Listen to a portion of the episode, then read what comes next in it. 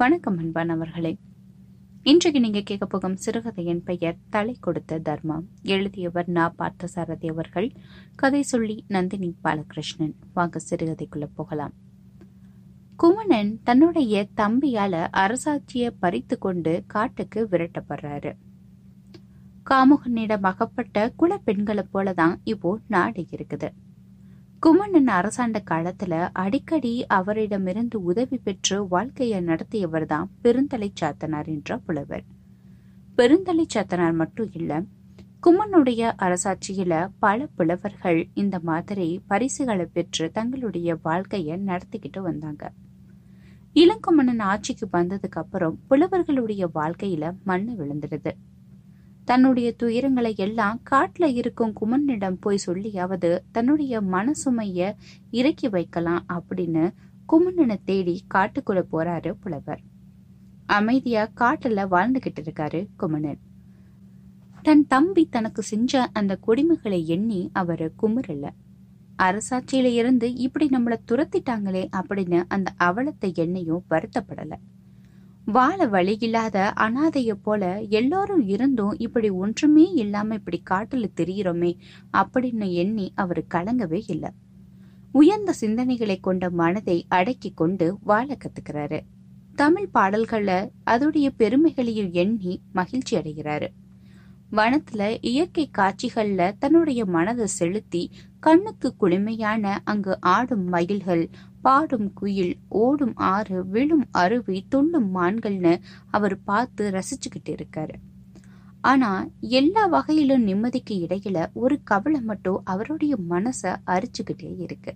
அது என்னன்னா தமிழ் புலவர்களுடைய நிலைமை இப்ப எப்படி இருக்கும் அப்படிங்கிற மனக்கவலை தான் அவன் ஆட்சி காலத்துல எண்ணற்ற தமிழ் புலவர்களை ஆதரித்து வந்தான். கவிச்செல்வர்களாகிய அவர்களுக்கு புவிச்செல்வம் இல்லாம ஏங்க கூடாதுன்னு பாதுகாத்து வந்தான் அவன்.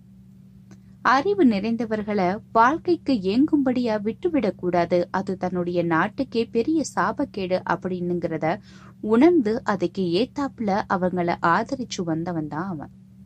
தன்னுடைய தம்பி இளம் குமணனுக்கு புலவர்களை ஆதரிக்க தெரியாது. அதுல ஈடுபாடு இல்ல அப்படிங்கறத அவன் நல்லாவே தெரிஞ்சு வச்சிருந்தான். முன்பு தன்னால் பேணி வளர்க்கப்பட்ட தமிழ் செல்வர்களின் கதி இப்போது எப்படி இருக்குது? தாழ்ந்துருச்சா அவங்களுடைய வாழ்க்கையை தரம் வந்து இறங்கிருச்சா? அப்படின்னு நினைச்சு கவலைப்பட்டுக்கிட்டு இருந்தாரு. இப்படி குமணன் கவலைப்பட்டு கொண்டிருந்த அந்த நேரத்துலதான் பெருந்தலை சாத்தனாரும் குமணனை சந்திக்கிறதுக்காக காட்டுக்குள்ள வந்து சேர்றாரு. நீண்ட நாள் கழித்து பெருந்தலை சாத்தனார பாக்குற குமணனுக்கு கையும் உடல காலும் உடல. அவர் ஆவலோடு வணங்கி வரவேற்கிறாரு. பெருந்தலை சாத்தனார் நாடிலிருந்து தனி ஆளா வனத்துல நிற்கும் அந்த குமணனுடைய நிலைய பார்த்து உரிய போயிடுறாரு என்ன சாத்தனாரே நாட்டுல எல்லாரும் நலந்தானே? முன்னாடி பார்த்த மாதிரி இல்லையே கொஞ்சம் இழைச்சிருக்கிறாப்புல இருக்கிறீங்க அப்படின்னு கேக்குறாரு குமணன். இழைக்காம என்ன செய்யறது குமணா? அன்பு செலுத்த நீ இல்ல ஆதரவு கொடுக்க உன்னுடைய கை இல்ல வாழ்க்கையும் இழைத்து விட்டது. நானும் இழைத்து விட்டேன் அப்படின்னு சொல்றாரு. வீட்டுல அடுப்பு எரிஞ்சு பல நாட்கள் ஆகிருச்சு.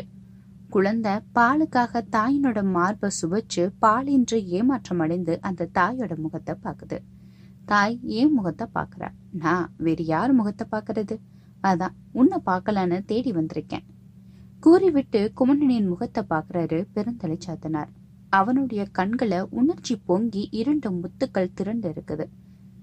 அதை பார்த்து பெருந்தலை சாத்தனார் பதறி போயிடுறாரு குமணா நான் ஏதாவது சொல்லி உன்னுடைய மனசு நோகடிச்சிட்டேனா? என்னோட கஷ்டம் என்னோட போகட்டும். நீ அதை நினைச்சு கவலைப்படாத வருத்தம் கொள்ளாத அப்படின்னு சொல்றாரு. சாத்தனாரே இதற்கு முன்னால உங்களுக்கு நான் கொடுத்ததெல்லாம் கூடையே இல்லை.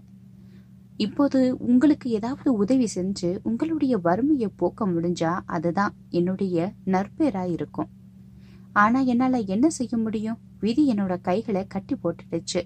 நான் அரசாளும் கும்மனை இல்லை இப்போ. காடாலும் கும்மனா இருக்கிறேன் அப்படின்னு சொல்றாரு. எனக்காக நீ வருந்தாத கும்மனா நான் கொடுத்து வைத்தது அவ்வளவுதான். நீ தான் என்ன செய்வ? நான் தான் என்ன செய்ய முடியும் சொல்லு. எல்லாம் விதி விட்ட வழி அப்படின்னு சொல்றாரு. ஒரு நல்ல அரசனுக்கான தகுதி இங்கதான் தெரியுது. பாருங்க. குமணன் சொல்றாரு நான் நாடு இழந்த கொடுமையை விட உங்களுக்கு உதவி செய்ய முடியலையே அப்படிங்கிற கொடுமை தான் எனக்கு பெருசா தெரியுது அப்படின்னு சொல்றாரு. என்னுடைய குமரனுடைய இந்த அன்பு மட்டுமே போதுமே அதை நான் இன்னும் இழக்கல. அது ஒன்று போதும் என்னுடைய நிறைந்த வாழ்வுக்கு அப்படின்னு பெருந்தலை சாத்தனாருன்னு சொல்றாரு.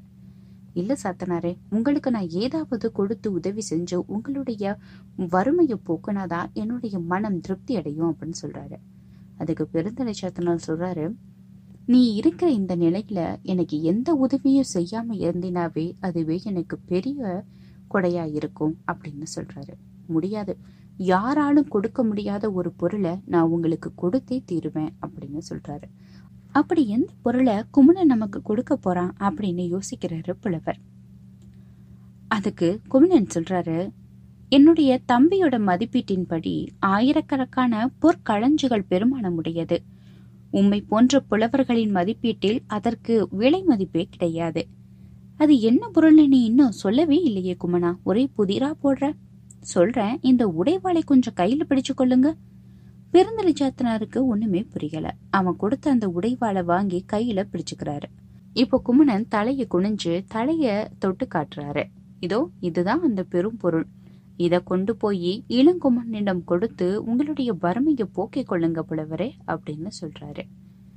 இப்போ பெருந்தலை சாத்தனாருக்கு ரொம்ப அதிர்ச்சியா இருக்குது.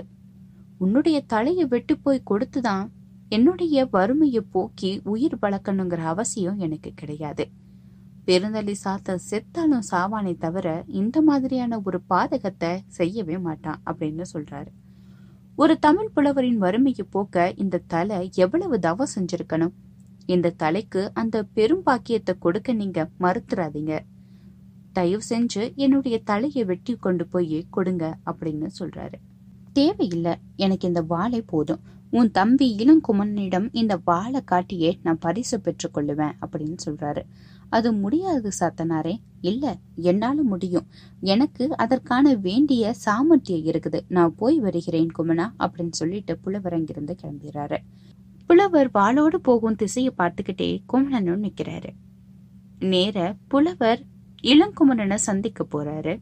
பெருந்தலை சாத்தனார் கூறிய அந்த செய்தி இளங்குமணனுடைய உணர்வுகளை அப்படியே தட்டி எழுப்புது. தன் தமையன் அப்படி செஞ்சிருப்பானா அப்படின்னு நினைக்கும் போதே அவனுடைய உடம்புல இல்ல அந்த மயிர்கால்கள் எல்லாம் குத்திட்டு நிக்குது. தமையன் மேல் ஆயிரம் பகை இருந்தாலும் உடன் பிறந்த அந்த ரத்தம் கொதிக்காமலா இருக்கும்? தான் ஆடாவிட்டால் தன் தசையாடுன்னு சொல்லுவாங்களே அது போல இப்போது இளம் குமணனுக்குள்ள ஒரு விதமான உணர்ச்சி கிளர்விட்டு எழுது. குமணன் இறந்து விட்டான். அதற்கு சாட்சிதான் அவனுடைய இந்த உடைவாள் அப்படின்னு பெருந்தலை சாத்தனார் அவனுடைய வாளை எடுத்து காமிக்கிறாரு.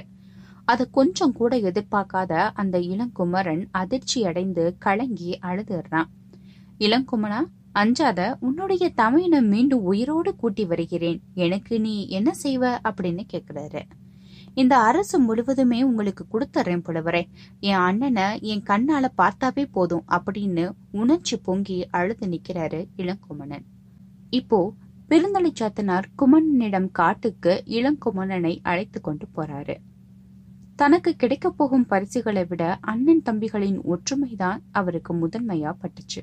அதனால முதல்ல அவங்க ரெண்டு பேருக்குள்ளேயும் ஒற்றுமைய உண்டாக்குனாரு. பெருந்தலை சாத்தனார் ஒற்றுமை என்ற பெரும் பரிசை குமணன் சகோதரர்களிடமிருந்து பெற்றுக்கொண்டு விடை பெற்றுக் கொள்கிறார். இந்த சிறுகதைக்கான புறநானூற்று பாடலை கேட்கலாம். பாடல் நூற்று அறுபத்தி ஐந்து. கோடில் நல்லிசை வயமான் தோன்றலை பாடி நின்றனன் ஆக கொன்னே. பாடுபெரு பரிசிலன் வாடினன் பெயதளன் நாடிழந்ததனினும் நனியின் நாதன வாழ்த்தந்தனே தலையென கீய தண்ணீர் சிறந்தது. பிரிதொன்றின்மையின் ஆடுமளி உவகையொடு வருவல் ஓடா புட்கையினின் கிழமையோர் கண்டே. இந்த சிறுகதை உங்களுக்கு பிடிச்சிருந்தா உங்களுடைய கருத்துக்களை கீழே பதிவு செய்யுங்க. மீண்டும் மற்றொரு சிறுகதையுடன் உங்களை சந்திக்கும் வரை உங்களிடமிருந்து விடைபெறுவது நந்தினி பாலகிருஷ்ணன். இணைந்திருங்கள் நந்தினியின் குரலோசையுடன் நன்றி வணக்கம்.